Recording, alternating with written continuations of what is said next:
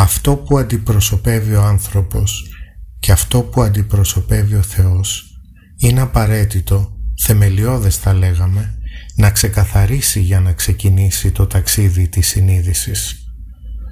Ο καθένας καλείται να ξεκαθαρίσει μέσα του αυτές τις δύο αρχές ή αξίες για να βγει στον πηγεμό για μια πατρίδα.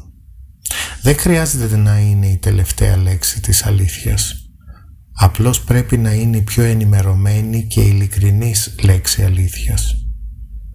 Υπάρχει κάτι στην έννοια του Θεού, αφού όλοι, όλοι μας βομβαρδίζονται με αυτή την έννοια, και στην έννοια του ανθρώπου, αφού το ταξίδι της συνείδησης δεν μπορεί να, να περιλαμβάνει επίγνωση των αναγκών, των επιθυμιών, των ονείρων και των ενιών, των νοημάτων, των αρχών, των αξιών, όλα εξίσου ζωντανά με τον υλικό κόσμο.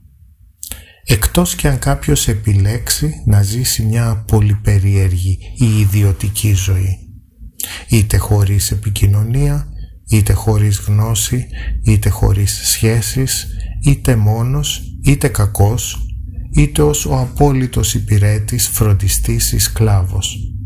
Μπορώ να διακρίνω μόνο αυτές τις εναλλακτικές μέχρι στιγμής. Αλλά όταν κάποιος επιλέγει να μιλήσει, να σκεφτεί, να επικοινωνήσει, θα πρέπει να έχει κάποιο είδος λεξικού, όρων και ενιών.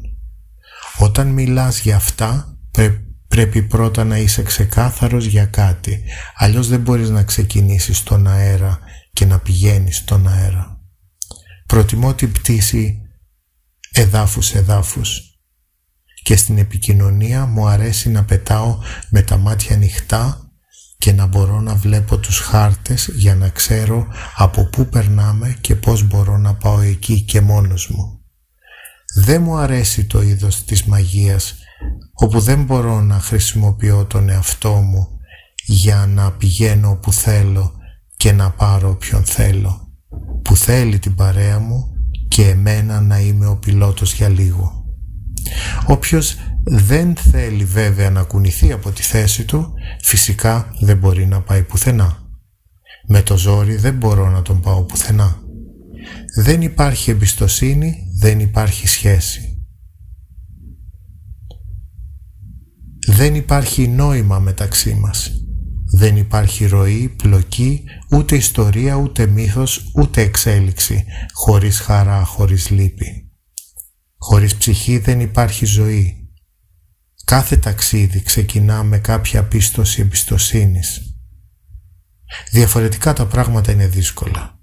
Πρέπει να έχεις έναν ειδικό λόγο για μια τέτοια ταλαιπωρία. Είναι σαν να παίρνεις ένα πληγωμένο άγριο ζώο για να το φροντίσεις. Εκτός κι αν είσαι εσύ αυτός με το πρόβλημα και δεν το ξέρεις, και διώχνεις όλους όσοι σε πλησιάζουν για να σε φροντίσουν, αφού νομίζεις πως δεν κάνει να δουν για να μην το εκμεταλλευτούν ή για να μην χάσεις την αξιοπρέπειά σου. Εναλλακτικά λοιπόν χρειαζόμαστε ένα πρόβλημα αφού δεν έχουμε ερώτηση, τη γνήσια εξομολόγηση και πρόθεση επαναφοράς και ένα άτομο πρόθυμο να παίξει το φροντιστή που δεν κρίνει για να ξεκινήσει το ταξίδι χωρίς διάλογο. Μια παρεξήγηση που πρέπει να λυθεί.